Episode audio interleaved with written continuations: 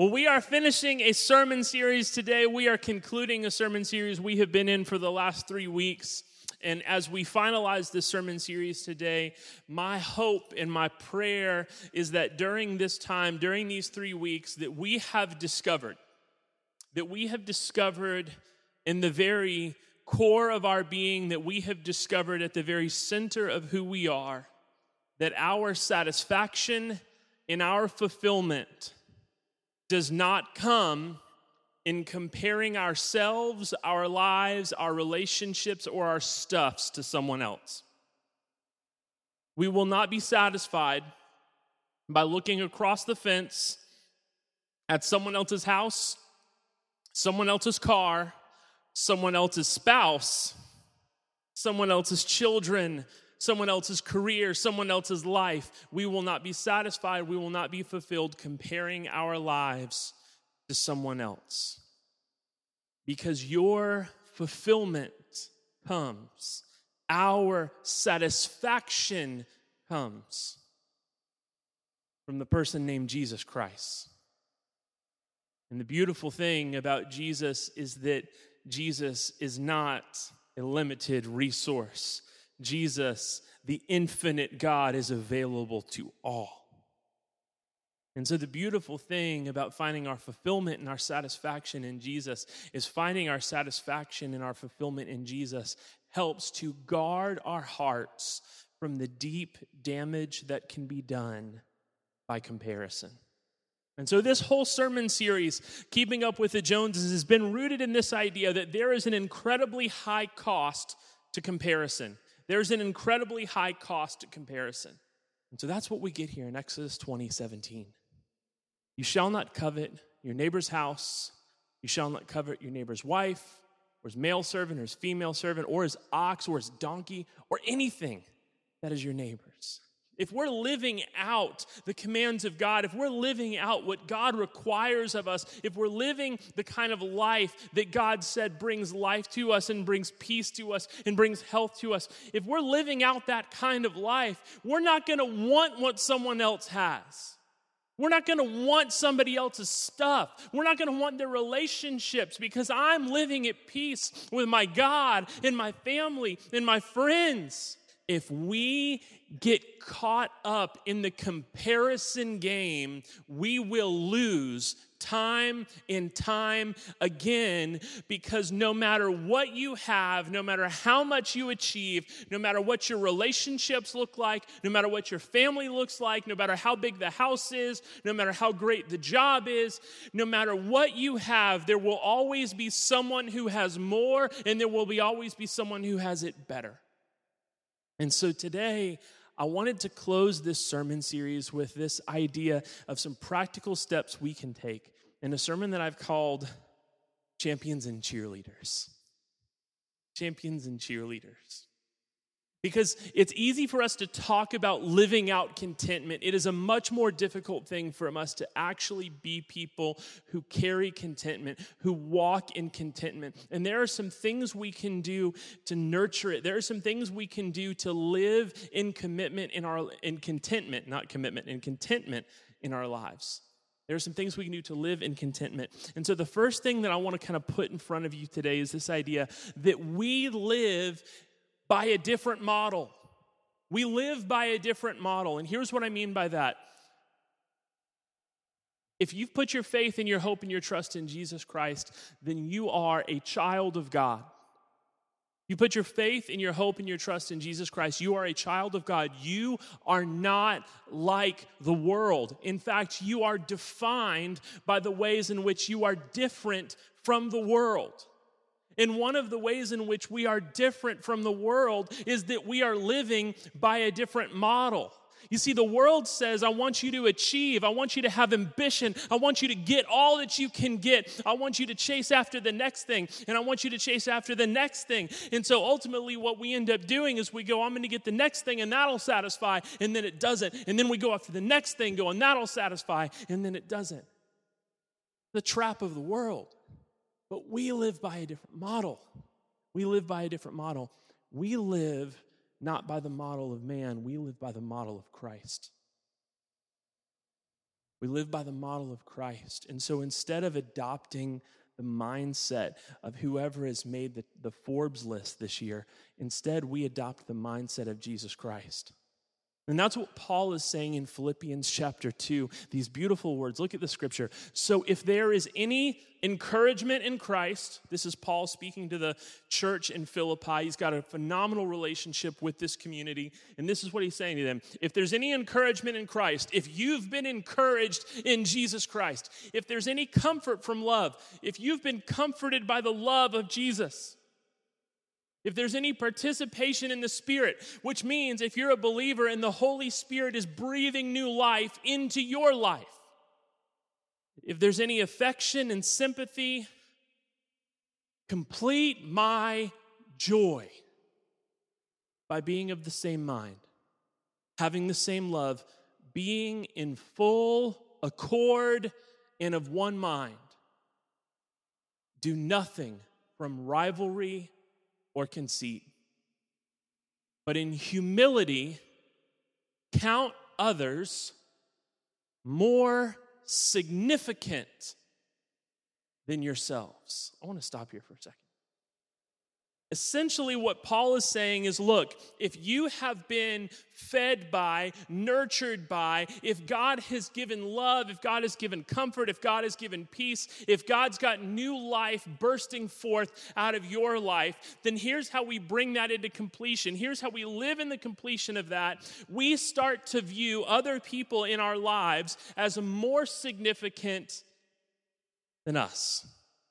Value other human beings as more significant than yourself. So, what do you start doing? You go, you know what? Let me put your needs ahead of mine. Let me put what, what is important to you in front of mine. Let me take what is valuable and necessary for you. And so, what we end up doing is all of the kind of selfish things that we have fights about, all of the selfish things that are at the root of our discontentment, they start vanishing away as soon as we take that selfishness and put it to death by looking at everyone else and going, how can I serve you? How can I love you? How can I serve you? How can I make your life better? Let each of you look not only to his, his own interests, but also to the interest of others. Have this mind among yourselves, which is yours in Christ Jesus. Hold on, hold on. This is what Paul is saying. Have this mind among yourselves, which is yours in Christ Jesus. Some of you didn't realize when you walked in here today that if you are a follower of Jesus, then the mind of Christ already belongs to you. Did you know that? Did you know that if you're a follower of Jesus, the mind of Christ already belongs to you by the indwelling power of the Holy Spirit? You don't have to pray for God to give you a mind like Christ. He's already given it to you. You don't have to pray for what's already yours.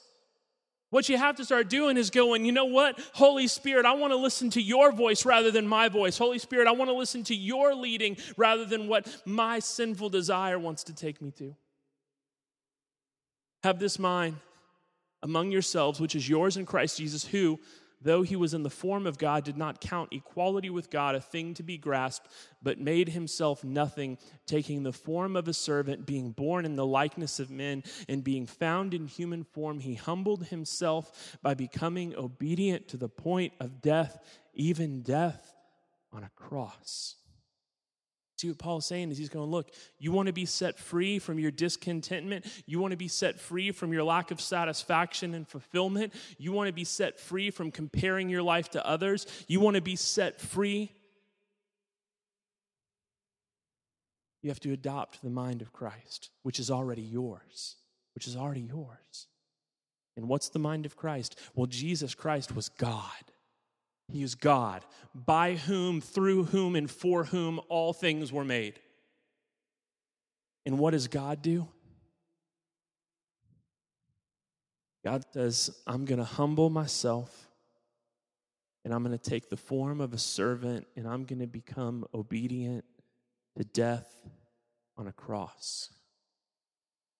I read an interesting book this week that was talking about the history of early Christianity and the rapid spread of, of Christianity in the first 200 years after the death and resurrection of Jesus. And the, and the book included this quote that I love. It said, Christianity is the only religion in the world that has as its central event the humiliation of its God. Christianity is the only religion in the world that has as its central event the humiliation of its God.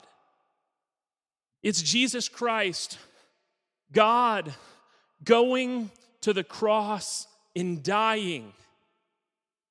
It's Jesus saying, I'm taking on the form of the servant. I'm going to be humbled. I'm going to be the one who pays what you owe. And what Paul is saying to us is that the answer for our discontentment is to adopt the mind of Christ and to view others more significantly than we view ourselves. Jesus died for his enemies' souls. Jesus died so that his enemies could come to new life. And Paul is saying to us if you are a follower of Jesus, you don't live by the world's model. You live by the model of a Jesus Christ, a Lord of all, a King of kings, who said, You know what? They are in need of something they cannot provide for themselves. So I will become the servant. That's the God we worship. And there's a difference for us between just saying that we believe in that Jesus and we love that Jesus and we're going to sing songs about that Jesus. There's a difference between that and saying, you know what? By the power of the Holy Spirit, the mind of Christ already belongs to me. And so I'm putting my selfishness to death. My selfishness is going in the ground was by the power of the Holy Spirit, the mind of Christ is mine. And so I am empowered to view others more significantly. Why are you empowered? Because you already have everything. You already have everything. If you have Jesus, there's nothing else you can add on top of Jesus that will improve your life anymore. There's nothing else eternally that you can add on top of Jesus that's going to make your life eternally more significant or more meaningful or more satisfying. Jesus alone is eternally and fully satisfying. And because Jesus is eternally and fully satisfying, I am empowered to view others more significantly than myself because I'm not lacking anything. I may not have the Jeep and our kids may be a hot mess sometimes. But I've got Jesus, y'all. I've got Jesus. And because I have Jesus, there's nothing that anyone else has that I need because I have everything that I need in Jesus Christ. See, Paul's going, we live by a different model because we have been given a different possession. You've been given a different possession. You don't have to fight over the stuff of this world anymore. You have the only thing that is eternally satisfying. And when we get that, when we get that at the core of our souls, when we understand that in our guts, it sets us free from comparison. It sets us free from discontentment. It sets us free from ever looking at someone else's house or spouse as something that we need to be fulfilled because we are already fulfilled in Jesus Christ. Paul is making it abundantly clear. We begin from a different place, we begin from a different standing we follow a different model. So, if we follow a different model, what are some practical steps that we can take to live that out? Well, number one, we're teaming up. We're teaming up. Paul has a unique relationship to the community in a city in the northern part of Greece called Thessalonica. And so, what Paul ultimately does is he sees the gospel message transform a community.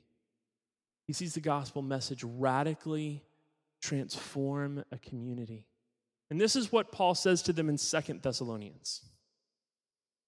We ought always to give thanks to God for you, brothers as is right, because your faith is growing abundantly.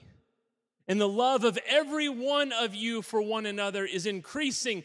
Therefore, we ourselves boast about you in the churches of God for your steadfastness in faith in all your persecutions and in the affliction in the afflictions that you are enduring. Paul kind of opens up this letter and he goes, Hey, Thessalonian church, I just want you to know we're so proud. We're so proud. We're so proud of what we see God doing in your life. And I'll tell you what, church in Thessalonica, we're so proud of you that we boast about you. When we go to other communities, when we go to other churches, we're like, oh, I'll tell you, you want to see God on the move, you got to get to Thessalonica. You want to see God transforming people's lives, you got to get to Thessalonica. But here's what ends up happening today we don't team up like this. The sheer number of churches in Putnam County would floor you. Floor you because the majority of the churches in Putnam County are overwhelmingly small. You see, what has happened historically is there's a church and then two families get in a fight. And rather than teaming up together, rather than encouraging each other, rather than recognizing that they're on the same team, here's what they do they go, Well, now you're my opposition. Let's split up. And so now, the church, not that individual body, but the church as a whole in the community has suffered because there's division. How many times, Christians, how many times can we be guilty of looking at that church or that church or that ministry, and instead of celebrating and championing what they're doing, we make it about a comparison? We make it about who's better, whose church is better, whose pastor is better, whose worship team is better, who's doing more here, who's doing more there. Can you imagine what would happen in this community if every Christian in this community took this attitude?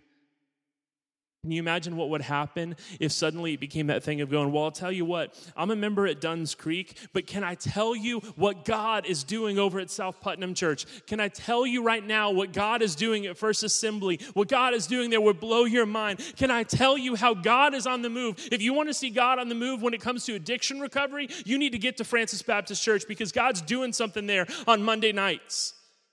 I'm telling you, it changes the face of the community when we become teammates, when we become champions for one another, when we start going, oh, oh, God is doing some great things. And because God is doing some great things, we don't care where He's doing them. We are so passionate about a revival of God's work in this community that we will celebrate it happening anywhere. Changes things. It gets us out of our human competitive thinking and it puts us with the mind of Christ and just looking like Paul is looking. Paul, who, you know, grew up a, a, a, Jew and then ended up ultimately coming to Christ and serving Jesus through this community in Antioch.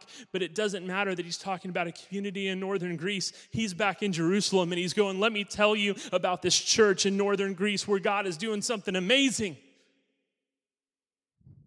should be us, y'all. It's what it looks like to team up. So we team up, and when we team up, we become cheerleaders. When it team up, we team up, we become cheerleaders. Now, I've never been a cheerleader before, but I love the idea of the cheerleaders. I was on a football team my freshman year of high school. I never played it down, not one. But I practiced on that team every day. And so, because I practiced on that team every day but didn't play in the games, I spent a lot of time in the games, not watching the game, but watching the cheerleaders. And I was so impressed with the work they were doing. I was so impressed with the work they were doing because here's what they were doing. They're going, hey, we're all in this together. Let's champion each other. Hey, defense, defense, we need you to be aggressive. Be aggressive. That's what we need you to do. See, they're just encouragement. And, and, I, and I love that idea. I love this idea of us being cheerleaders for one another. Us being cheerleaders for one another. Because here's the idea we are all chasing after the same goal because we are all chasing after Jesus. If you're chasing after worldly success, you may get it, but it won't be fulfilling.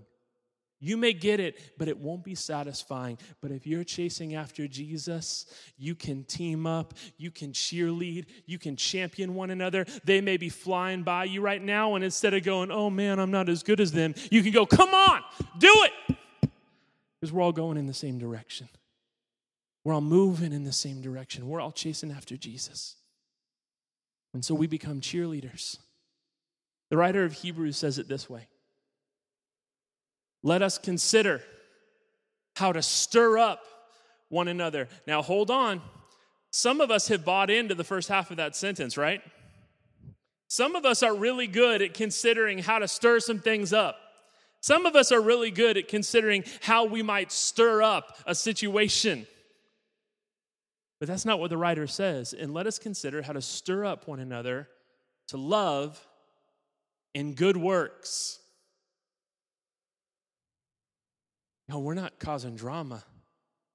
We're cheerleading one another. Come on. Come on. God's got more for you than this. Come on. God wants you to serve the community. Come on. God has placed you as a missionary there in that school. God has placed you as a missionary there in that workplace. Oh man, I know it's tough right now with your family, but God has given you everything you need to be an impact, to be a light for Him in this dark place. Come on. Come on. You can do it. That's what cheerleading looks like in the body. We champion one another. Come on, Come on. the Holy Spirit of God has given you everything you need. You are lacking nothing. Get out there and do it. Come on, we're with you. We're behind you. We're cheering you on. We're praying over you. Not neglecting to meet together, as is the habit of some, but encouraging one another in all the more as you see the day drawing near.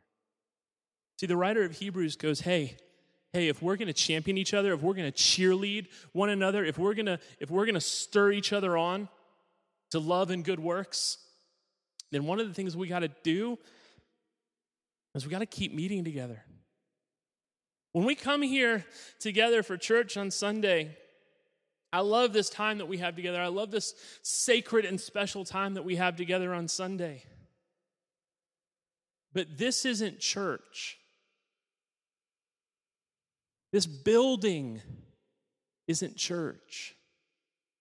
Because the church isn't an organization, the church isn't a building, and the church is not an event. The church is the people of God. And so you're the church 24 7, 365. We meet together not to make us the church, we meet together because we are the church, and the church wants to champion and cheerlead one another. We want to encourage one another. We want to build each other up. We want to leave this place stronger than when we came in because there is a lost world that needs the gospel of Jesus Christ, and we've been given a mission. So, as we close today, some practical steps. I want to leave you with this. Number one, Words of encouragement. Words of encouragement. I don't know if you've been the beneficiary or the recipient of a word of encouragement when you needed it most, but sometimes the right word of encouragement when you need it most will give fuel to the fire. It'll fan the flame, and God will do more than you ever thought capable.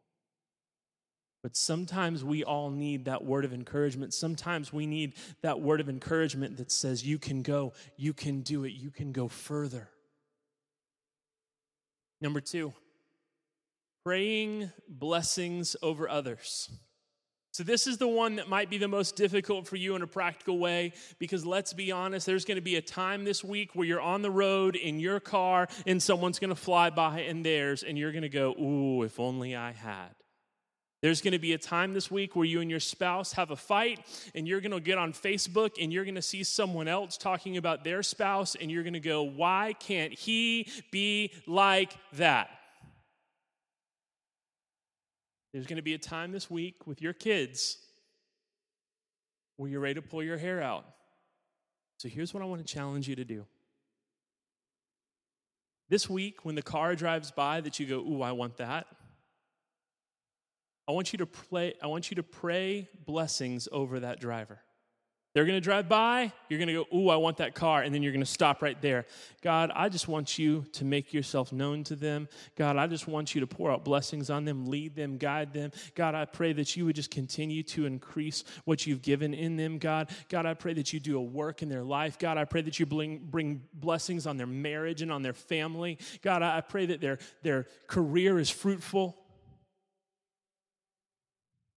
Why would you do that? Because it's taking the mindset away from the thing you think you need, and it's making the mindset on how you can be a servant and a blessing to others. When you have the fight with your spouse and you get on Facebook and you go, Why can't he be like that? You stop right then. You go, God, I just want to thank you right now for this friend.